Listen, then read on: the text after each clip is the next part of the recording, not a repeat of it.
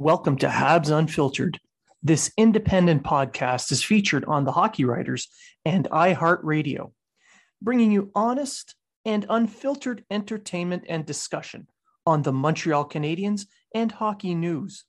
Your hosts, Matt Smith, Treg Wilson, and Blaine Pudney, are proud to be one of your trusted sources. If you are talking about it, so are we.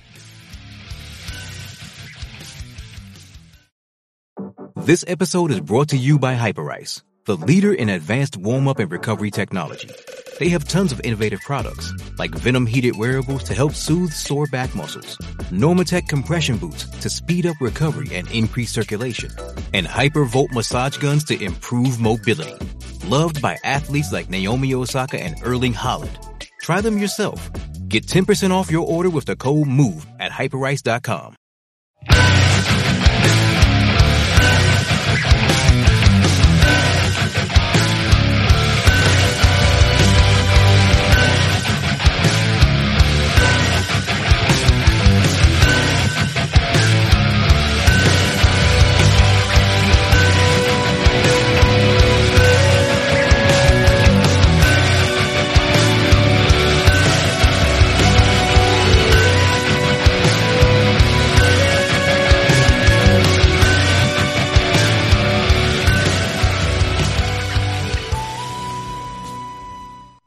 Welcome to Habs Unfiltered. This premier independent fan experience podcast is featured on the Hockey Writers and brings you honest and in depth Montreal Canadiens discussion and entertainment. Your hosts, Matt Smith, Treg Wilson, and Blaine Pudney, are proud to be one of your trusted sources for Habs and hockey news. If you are talking about it, so are we.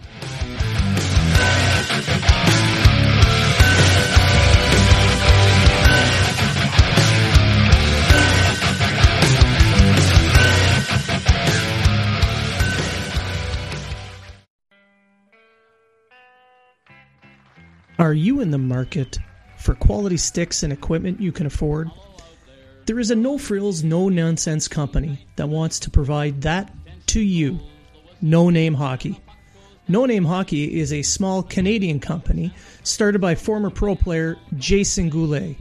When he retired, he searched for sticks that felt like when he was a pro, but could never find the right one or one that was reasonably priced. So he decided to start No Name Hockey. Now No Name offers high quality, customized sticks at a fair price. They won't try to wow you with a fancy name. They will focus on providing you a pro stock quality stick that you can afford. The cost of sticks has gone through the roof due to sponsorships and licensing fees. No Name Hockey makes sticks for the no names and players currently making a name.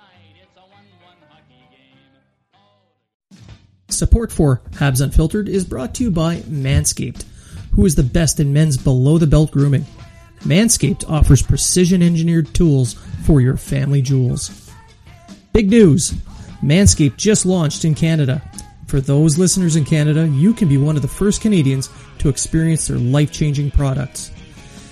Myself, Treg, and Matt have all had trimming accidents. It happens. Every man has. There's nothing to be ashamed of. That's why Manscaped has redesigned the electric trimmer. The Manscaped engineering team perfected the greatest ball hair trimmer ever created and have their new and improved Lawnmower 3.0. Their third generation trimmer features a cutting edge ceramic blade to reduce manscaping accidents.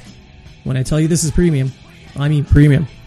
The battery will last up to 90 minutes so you can take a longer shave. The water resistant technology allows you to groom in the shower. One of the coolest features is the LED light which illuminates grooming areas for a closer and more precise trimming. They've also upgraded to a 7,000 RPM motor with quiet stroke technology.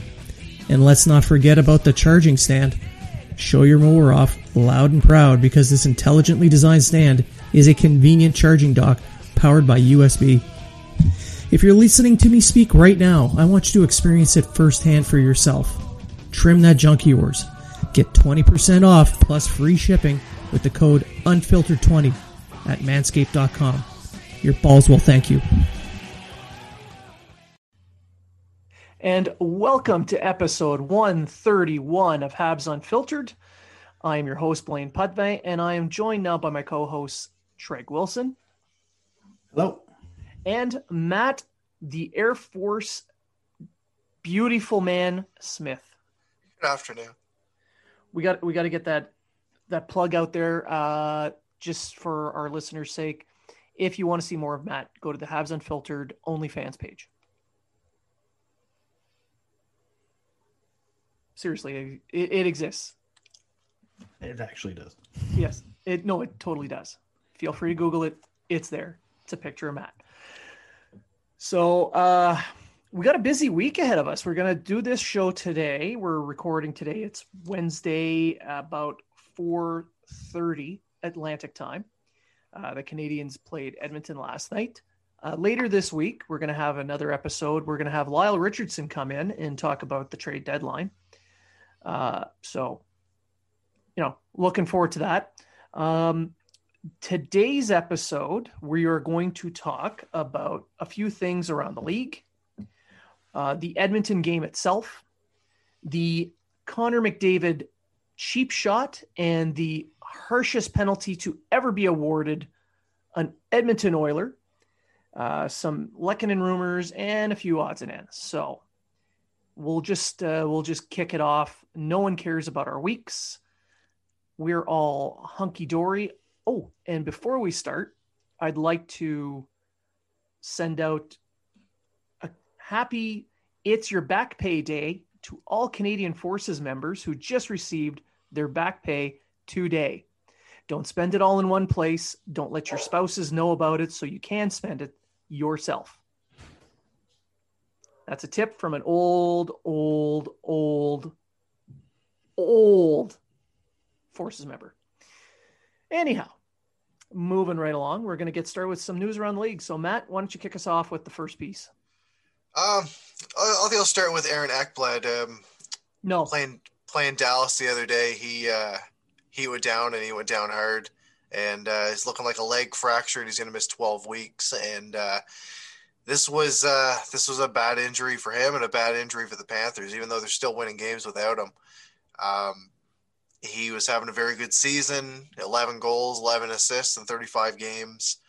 And uh, he was really leading the team and he was kind of having a resurgence from uh, from from years past. He's still a young guy um, just hoping for the best that um, there isn't any other damage there doesn't seem to be right now and that it looks like it's a it's a fracture and he'll be back next season. But it could have been a hell of a lot worse than what it was.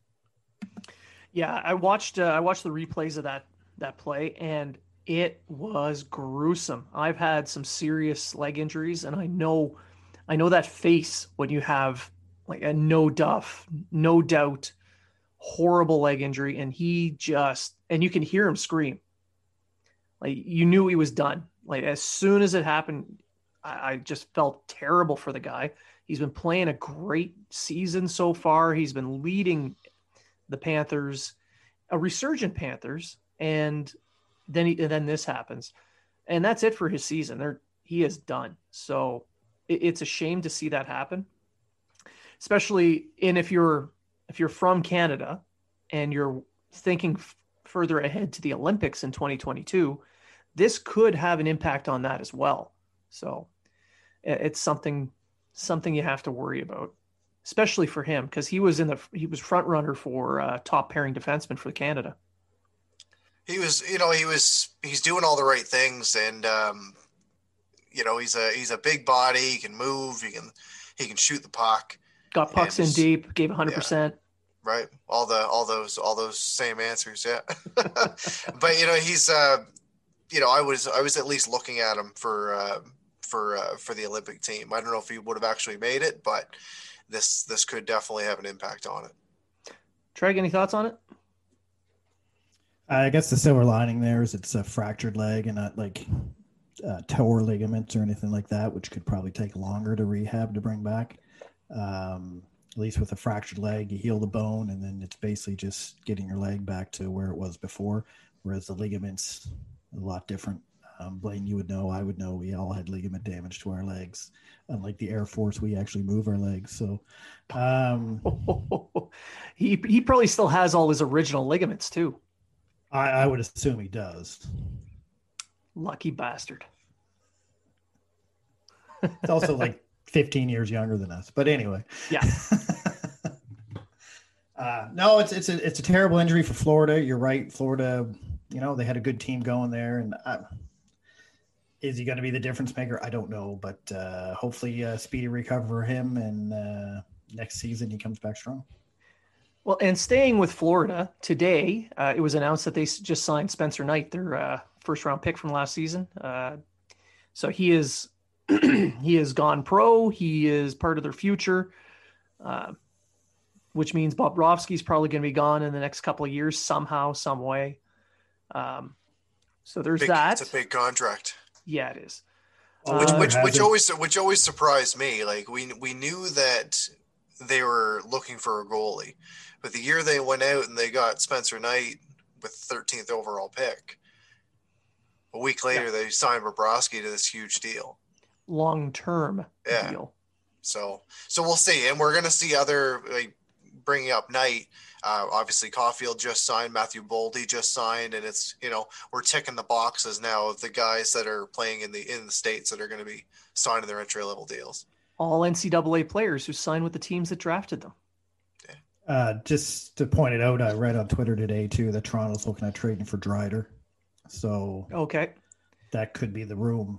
For those who don't know, he is the backup in Florida who's been excellent. Having a very year. good year. He's Yeah. actually Yeah. playing better than Bobrovsky is. So His, that's a uh, rumor. I'm not sure that's going to happen, but his career average is about 930 for a save percentage, and this year he's slightly below that at 927.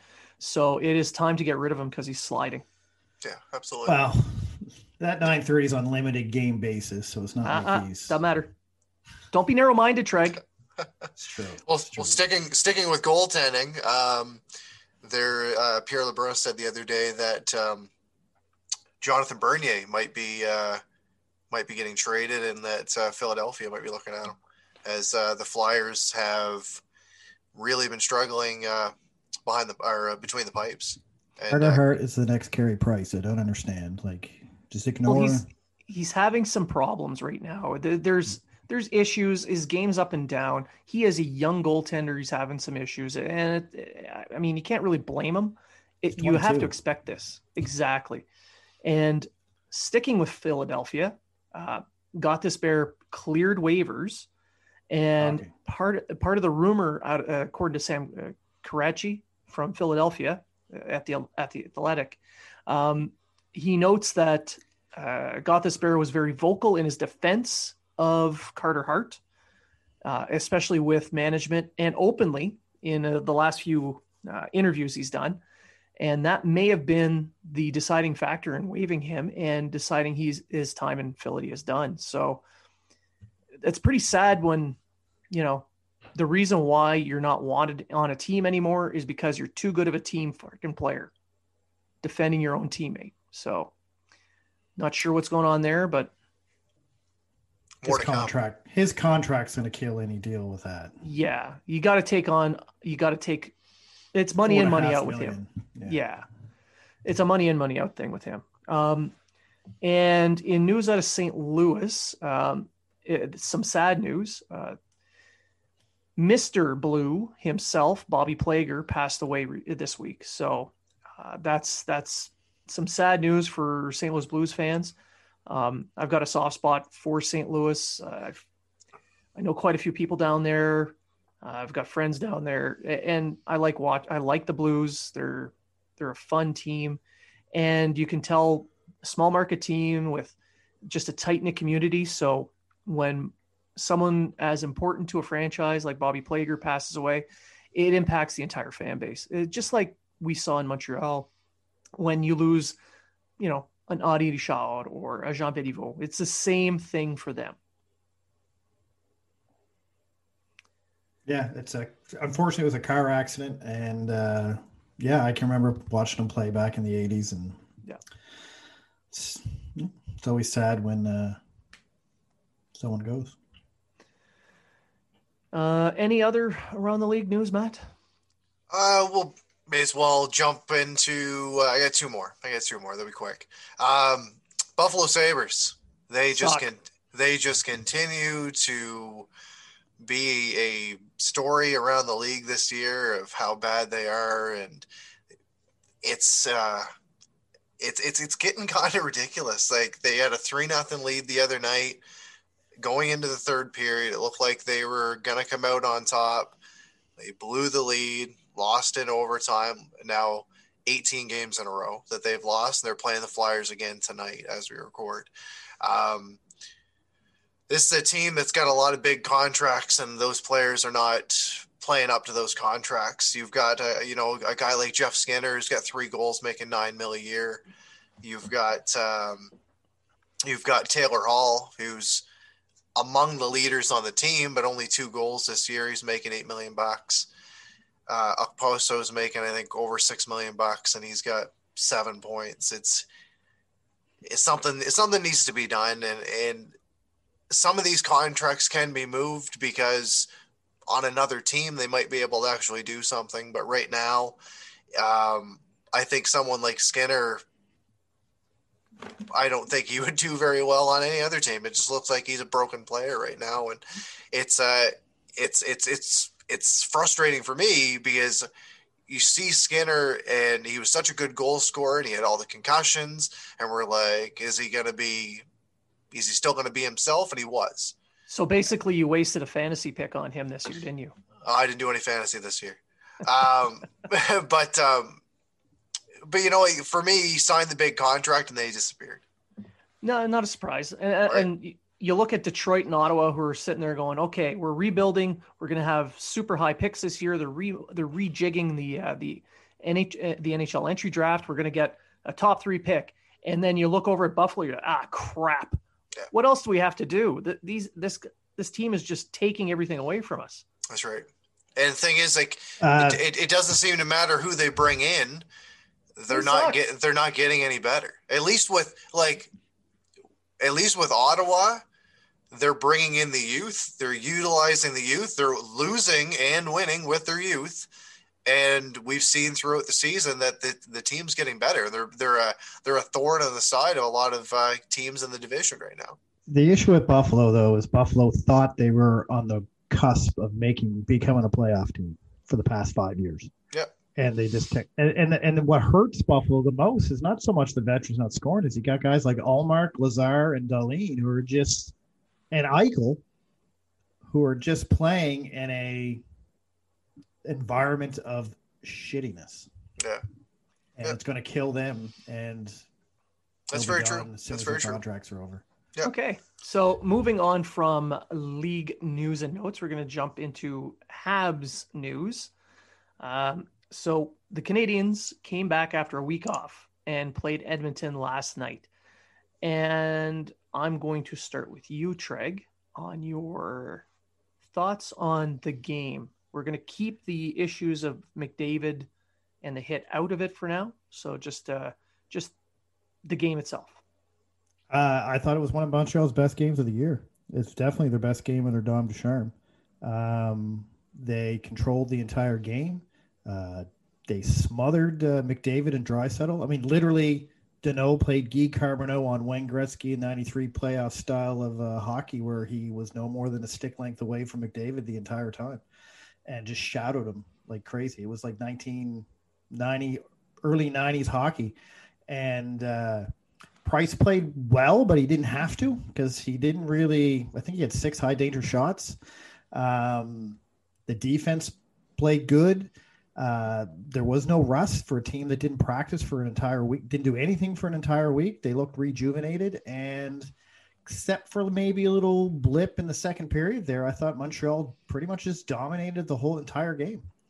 And uh, yeah, I. Uh, yeah, there's really not much. This uh, everyone thought Kotkaniemi's line was going to be trash, and ended up being the best line of the night. Uh, Kotkaniemi gets better every game. Dom Ducharme has really turned him into a different type of player, uh, and uh, yeah, I can see why guys like McDavid would get frustrated with guys like Kotkaniemi. But uh, Um, no, I, like I say, uh, I thought I think it was one of their best games of the year. To be honest with you, like uh, 200 foot games. Matt, what about you? I agree with everything Frank said. Um, All right, moving on. no, uh, for, for me, I, I, I, agree. Under Ducharme was probably one of their best games. Uh, I really thought they were going to come out rusty, and the, yes, they were playing a tired team that played the night before, but I really still thought that Edmonton was going to have a hell of a lot more jump, and that Montreal would be the team that would be behind the play. And uh, started out early, and Kotkaniemi got the goal scoring started. Montreal actually uh, had an opposing challenge go their way, which was phenomenal. I was finding a way. I was trying to find a way for the refs to say that that was offside, but thankfully it wasn't. Um, and uh, as Treg said, the uh, the players that we've kind of been pointing at as being trade bait or being guys that are going to be put on waivers or guys that are going to be on the taxi squad, et cetera, in Byron, Lehkonen, et cetera, they really played some of their best hockey of the year. And um, it's gonna it's gonna get interesting if uh, Bergevin wants to revamp this lineup to make room for uh, for some of these contracts coming in. Maybe bring up Caufield, put Staal in, etc. Um, but about the game overall, I think they played fantastic. And as as said, um, Price didn't have to do much, but picked up his 49th career shutout. I'm happy for him, happy for the team. And uh, anytime that you can shut down Draisaitl McDavid to, uh, I believe they only had two shots the whole game.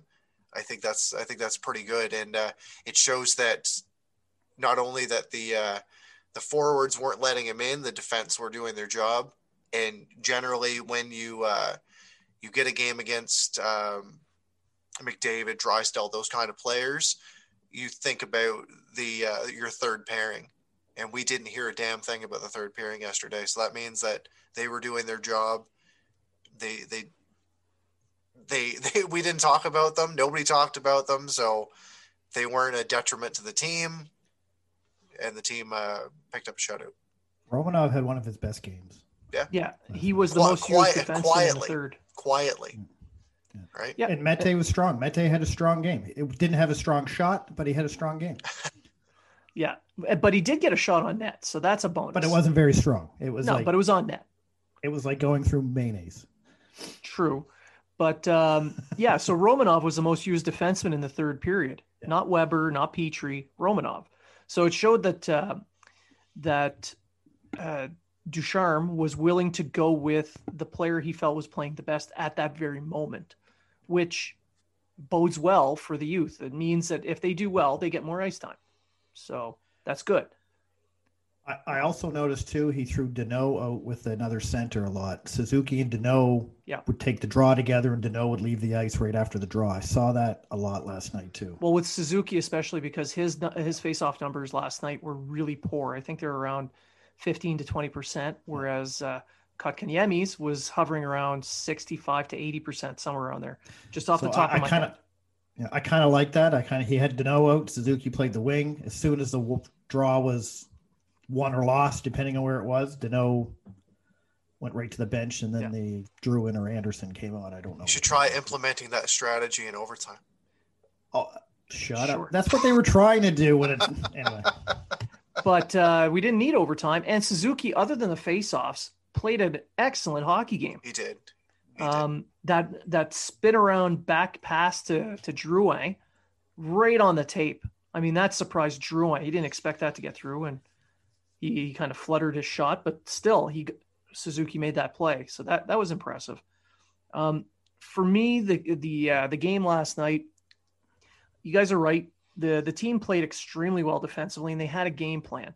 When you have Draisaitl and McDavid, the game plan is obviously go after them. Uh, their coach made it easy for the Canadians to start the game because he had both players on the same line. So it was quite simple put Danault's line out against McDavid. You cover their two best players. And they did really well throughout the entire night, taking away the neutral zone from McDavid. That's where McDavid picks up his speed so he can attack. And there was someone on him in the neutral zone at all times. So they were taking away uh, skating lanes, they were taking away those passing lanes. They weren't giving him the space to to wind up and pick up speed. So that was a that was a big big piece of their defensive scheme.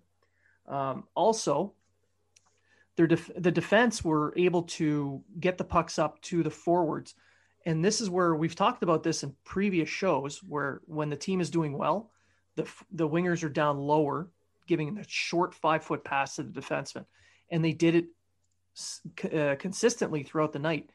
And we saw it. They pick up the puck, they turn up ice, and as soon as they got it, they would spread out a little bit. They had that little five foot triangle.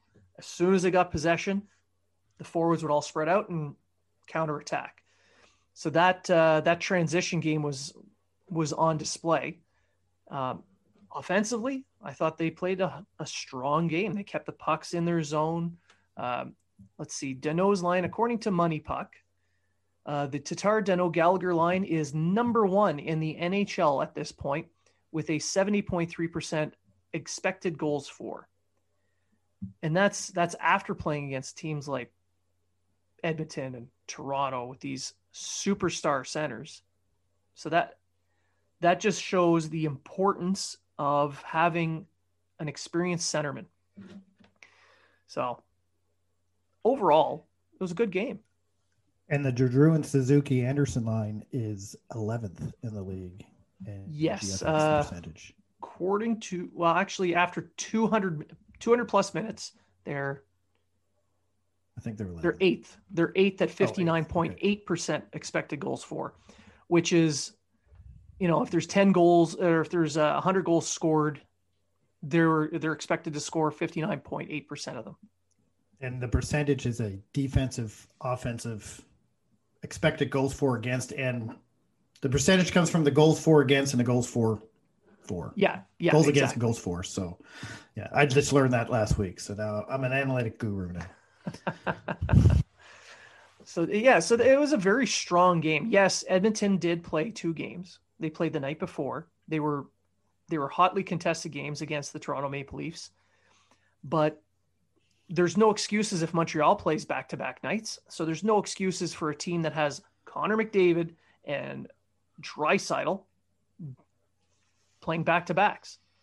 Hey, Edmonton didn't look like they were carrying anchors either. They didn't look like they had a back to back night. They weren't super great, but they didn't look. They couldn't tired. just. They, they couldn't put plays together. Yeah, and they were no, they just. Couldn't. They were they were smothered each. You know, anytime they came up the ice.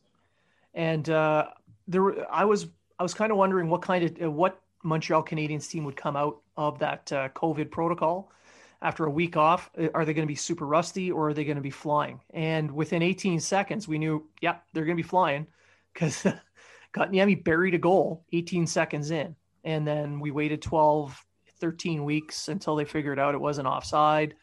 Uh, they, oh, that was a really long first period. It was because of the, that one review. It was like um, a, a, that review was like 10 minutes long. Oh, it was super long for no reason. Um, so the league went out of their way to try and find a way to take away the goal, it seemed, but there was no conclusive evidence to say it was offside. It may have been. Uh, to be to be brutally honest, it was, it, it was really been, close. It was really, but close. it was close. But the call on the ice was a goal, and they had right. nothing to say anything different. Unlike the Edmonton goal that got called back, which was clearly offside. And as uh, um, Mike Johnson said, this should only take five seconds. That's no goal. Yeah. um, but uh, I had a train of thought and I lost it. But anyway, uh, actually, yes, Montreal. If it weren't for posts and just small misses of the net or shots that just went over the net or under, they would have had eight or nine goals because Koskinen looked terrible. And uh, he was guessing. They had more posts hit than Edmonton had shots in the first 15 minutes of the first period. So it was kind of a all around was good play. The power play I thought was really good, even though it didn't score. I thought it played real well, and I thought the PK was strong for the. Uh, two, and, two. and Frolik didn't look out of place. No, he looked pretty good. He, he looked okay. He didn't really get a lot of ice time, but he didn't. No, which we didn't ho- expect anyway. I was hoping he'd score an empty net goal, but uh, because he wears sixty-seven. That's correct. Yeah. yeah. So he did. He did look out of place, and it seems that with the line rushers and everything today, he's going to get another look. So Uh, Toffoli's not ready to come back yet. Armia's not going to be back for a little bit, so we'll see him. Uh, we'll see him again against Ottawa. Yeah, Yeah. yeah, Tomorrow. on Thursday. So uh, yeah, so the Canadiens, because of this COVID protocol, they're going to be looking at about four games per week the rest of the way. So it's 25 games in 42 nights. That is a lot of hockey, and this is where we're going to see the real value of the taxi squad. It's not just going to be to hide cap anymore. They're going to need guys like uh, like Frolik to step up. they're going to need guys to go back and forth. Um, with Armia out on the COVID protocol, as of today, he is still on the list, uh, on the COVID protocol list. Um, yeah, yeah, we're going to be seeing a lot more of Frolik. We're going to be seeing a lot more of Lehkonen. He's going to be used a lot more, which you know is good considering he's young. He's got good legs and he fits. Uh, and I think it's time that we start doing what Treg wrote an article on, and that's manage Weber's minutes because he looked very good. His minutes were managed, and it was six days off. He came back. He looked strong, which just proves that he's just he's getting tired out. Oh, definitely. Uh, Weber, there's three ways you can do this, and I think they should do all three. And I say this in my article. A, he should be put down to the second pairing with uh, Petry and I say Edmundson, just because Petry and Edmundson together, they're uh, 56.3% uh, GFX percentage, uh, which is very good for a defensive pair. They're not as good as Kulak Petry is, but if you put them together and you put Kulak with Weber, I think that gives you a little bit better of a puck mover along with Weber. Weber doesn't have to worry about moving the puck so much, which is something that will help Weber out. You put him on the second pairing and it cuts his minutes down by about four, um, depending on power play, PK time, um, and allows him to rest that way. And with four games in a week, let him play three and sit him out a game. Right? It's it's Yeah. not not going to hurt sit him out maybe a back to back. You know, if you win the first game, sit him out the second game. Right? Uh, especially if you're playing, and, and I'll bring this up, and people are going to probably be surprised. If you're playing a fast team like Edmonton, Mete is a good guy to have in your lineup because he's a fast defenseman. He doesn't have to be strong. He doesn't have to be whatever because McDavid and Draisaitl aren't going to bowl over you to try to score a goal. They're not going to fight with you in front of the net to try to score a goal. They're just going to try to skate past you and DQ. Or you know, and- throw elbows behind the play into your face, little things like that. that that yeah, debatable but anyway no. um so and, and if that's the case so if you got a back to back and you're playing even against ottawa mete you know take weber out put mete in you know and move you know romanov with kulak on the second line and mete and uh Ouellet, I guess. You know, whoever, yeah, Mete and Ouellet, because you're taking out Weber. Or call up a Leskinen, perhaps. or, or Leskinen or Fleury or whoever you want to call up. Yep. Uh, they play the third line, and uh, that way, come the playoffs, you don't have to worry about him getting tired out through the playoffs because he, he's having his rest. On any two game schedule, fine and dandy, let him play. Right, it's 82 games, it's stretched out. You're only having four or five back to back, not like 10 or 12. And uh, but in this schedule, especially now that it's 24, well, 23 games now and 41 nights.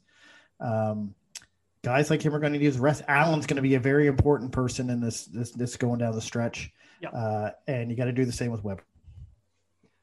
Absolutely. I mean, don't get me wrong. I like Weber. I like his game, but he is 35. He's going to be 36 very soon. He's got a lot of mileage. He's got over a thousand NHL games. So, yeah, I agree. It's time that they, if they really want to extend his career and they want him to uh, to be efficient in the playoffs and effective, you want him effective, especially if you want to win a couple of rounds. Yeah, manage his minutes you can knock down his minutes to say around 20. You can give a few more minutes to a Romanov. You can give him a night off, call up a Fleury who provides that style of play. Mm-hmm. You throw him on a third pair. You you lean on Petry a little bit more on those nights, but Petry's he's he's capable of doing it right now. Petry's Petry is clearly having a career season such so far, and he looks strong. So why not? He should be your number one goal, uh, not goalie, but number one defenseman. Or Yes, top I agree. pairing defenseman. So If when you- He he So when definitely Sh- when Chiarot comes back, who plays with who, in your opinion? Chiarot should not play with Weber. Okay. Right. If if it was me, I'd keep Petry and Edmundson together as a top pairing. Put Kulak with Weber, and Chiarot plays on the third line with Romanov. Yes. It's going to be really interesting because Kulak's played really well with Petry. It is, Right. and I, but I, I'm glad you brought that up. I'm going to bring up a point here. So when Uh-oh. Petry, and listen, I'm getting into the analytics, boys. He's Jason, you're gonna be out. prou- Jason, is Jason, going to be you- proud. You're going to be proud of me, buddy, because I'm I'm doing this analytic thing like crazy. So Money Puck has become my new favorite website. Uh, if I can find what I'm doing here, uh, here we are, or Puck Money, I should say. Money Puck, yeah, I had it right the first time. So you, uh, DraftKings. huh? DraftKings. DraftKings. So if you go to the Canadiens and uh, you do the lines and you do your minutes or whatever. So Romanov Kulak are 58.3 when they're together. Chiarot Weber's 56.9 and Edmundson Petry 56.3. Okay. So they're all pretty even. But now if you put Petry with Kulak, they are at a 70.5. So the best, but everybody else drops and they drop by quite a bit.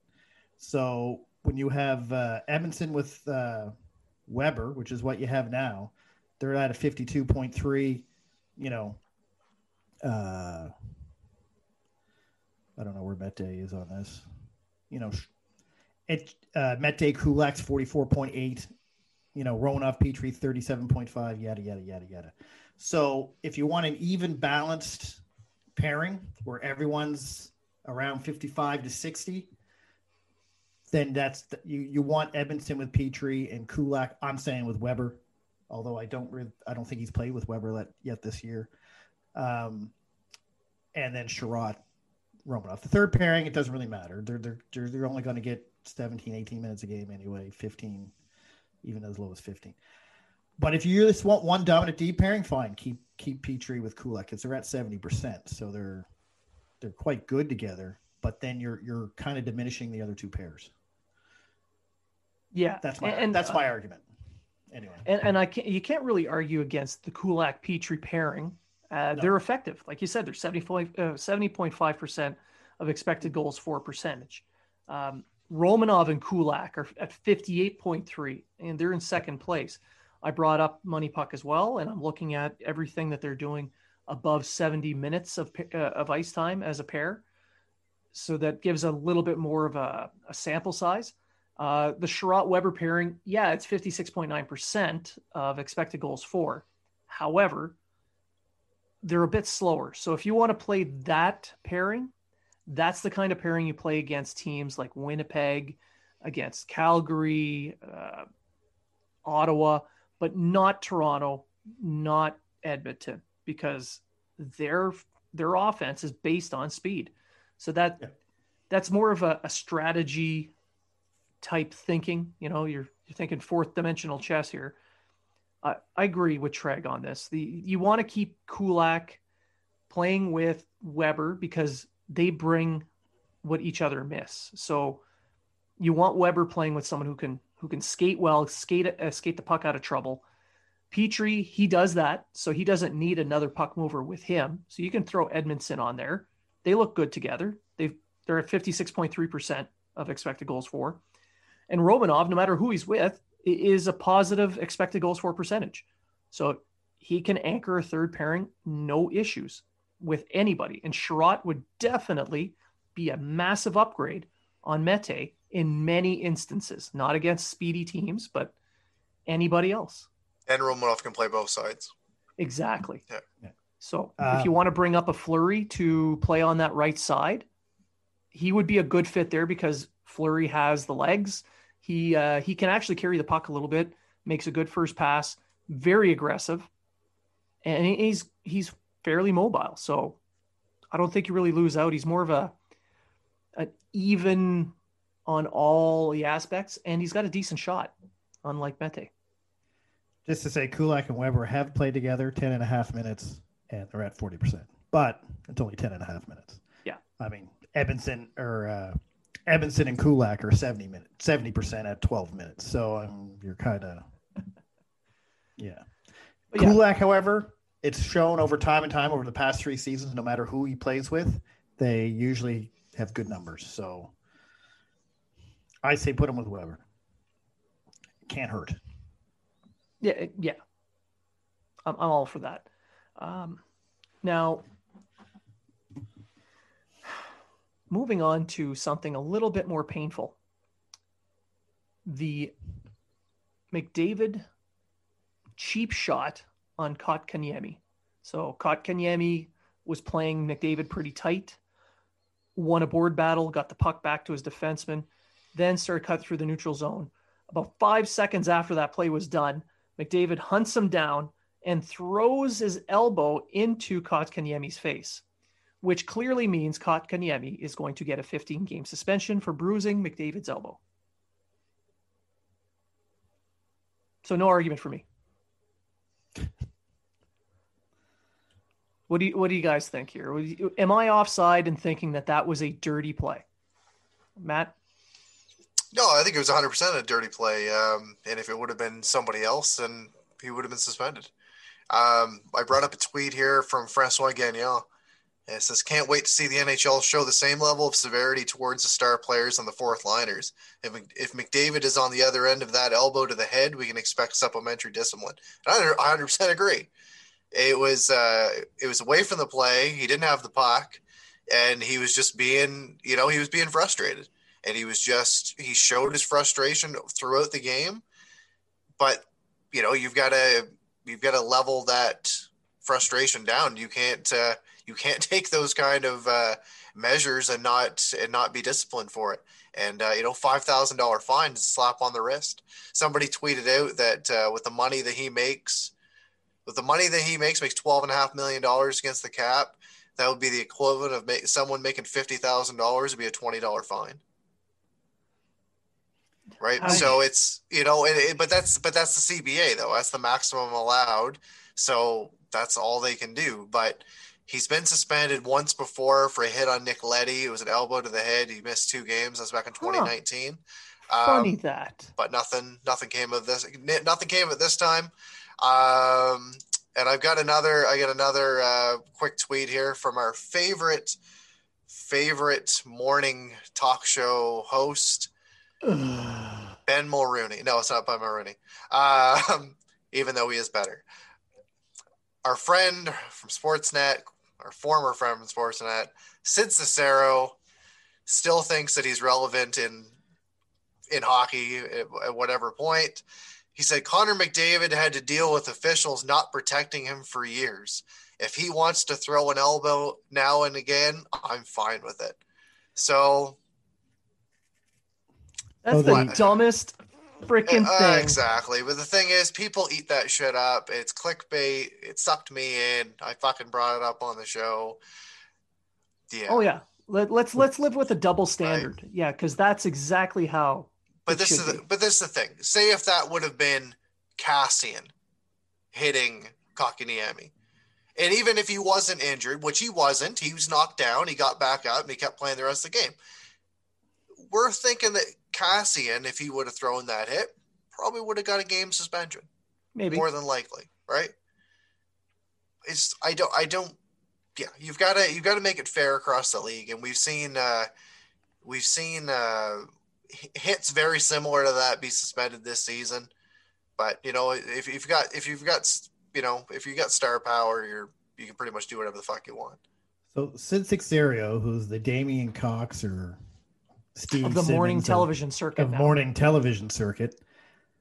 He's just saying shit to be relevant, like yeah. just so people will click on it and go, "Oh, you asshole!" And he's just sitting back, looking at, saying, "Look at all the attention I'm getting." That's right. Whatever. Who cares what Sid has to say? He hasn't had a good take in about thirty years. So, my well, you made up a good point because I didn't know that. So, what you're telling me is McDavid's a repeat offender, and all he did would get was the maximum fine. Now, if that was a Tom Wilson or Zack Kassian who was a repeat offender, they would have got three to four games. Um, I don't believe it was a suspendable hit personally. I don't. I, I believe it was a penalty. Four minutes maybe is probably what I think he should have got. um, double minor, and sure, I'm okay with the fine. I, I I don't mind him getting fined. You can't argue about the fine at five thousand because that you're right. The CBA, CBA, right? past the limit. Personally, I think it should be based on percentage of whatever you make. Um, so if you make 12 and a half million, it should be like whatever percentage of 12 and a half million is what you got to pay is the max. Lose a game's pay. Whatever. It doesn't matter. That way, guys who are only making 700,000, they're not going to get hit as hard as say Connor McDavid. Then would. if you land on free parking, you get the pop. That's right. but uh, I was actually surprised he got anything. I, I actually tweeted last night during the game with a with a little gif of a guy laughing because I didn't think he'd uh, actually get anything. Uh, but to go back to what Sid Seixeiro, that is the dumbest thing I've ever heard because McDavid is protected like crazy. Anytime someone has a questionable hit on McDavid on the upper body, it's a penalty. Or it's a, you know, same thing with Crosby or any of the star players. The star players are protected not so much as they were maybe in the 90s with uh, Gretzky and well Lemieux wasn't that protected he ended his career because people were hacking and slashing at him the whole entire fucking game but um I don't know anyway I don't want to talk about him anymore because he's a complete Well, moron What's but so? You, it was a headshot. That's it my headshot. that's my issue. I don't care if it was a star doing it to another player. I don't care if it's a you know a fourth liner doing it to a star. it should be equal across the board. Unlike Sid Seixeiro, I give a shit about all hockey players, not just the ones that go on a highlight reel once in a while. So, what's to stop the Canadiens in the next game to just call up, you know, a tough guy like Braddock? You know, bring up Braddock, say, hey, your job in this shift, throw an elbow to McDavid's head, take a fine, take a uh, take a suspension. We'll cover you. Don't worry about it. Then what? You want to stop headshots. The NHL says they want to stop headshots. You know how to stop them? You give a five minute major penalty. You don't need to give a suspension. It's a few bucks out of some guy's pocket. They'll all cover him off. But you give a five minute power play to the other team. That's going to make a difference because now you're giving the other team a chance to score three goals, two goals, three goals, and bury your team in a game. You're going to lose the game. And that's what matters to these guys, not a few bucks.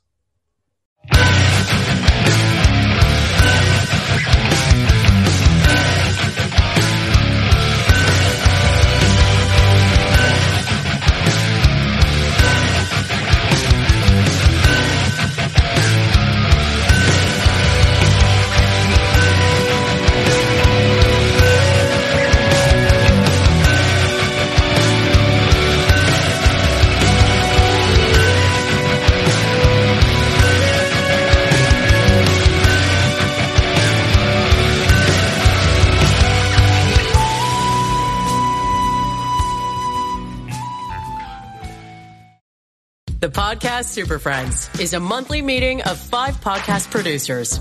Hi, I'm Katherine O'Brien from Branch Out Programs in Baton Rouge, Louisiana. I'm John Gay from Jag and Detroit Podcasts. I'm Matt Cundill from the Sound Off Podcast Network. I'm David Yaz from Pod 617, the Boston Podcast Network. And I'm Johnny Peterson from Straight Up Podcasts. Together, they form the Podcast Super Friends, an alliance of podcast masterminds sharing best practices, insights, and discussions to help make you a better podcaster. Follow or subscribe to the show on Apple Podcasts, Spotify, Google Podcasts, or at soundoff.network. I'm Matt Cundill, host of the Sound Off Podcast, the show about podcast and broadcast. Since 2016, we've been speaking with amazing people who have populated your ears for decades. Legendary broadcasters, research wizards, talent experts, podcasters, voice talent. Almost 400 stories, all for free. Subscribe or follow the Sound Off Podcast on Apple Podcasts, Spotify, Amazon Music, or at soundoffpodcast.com.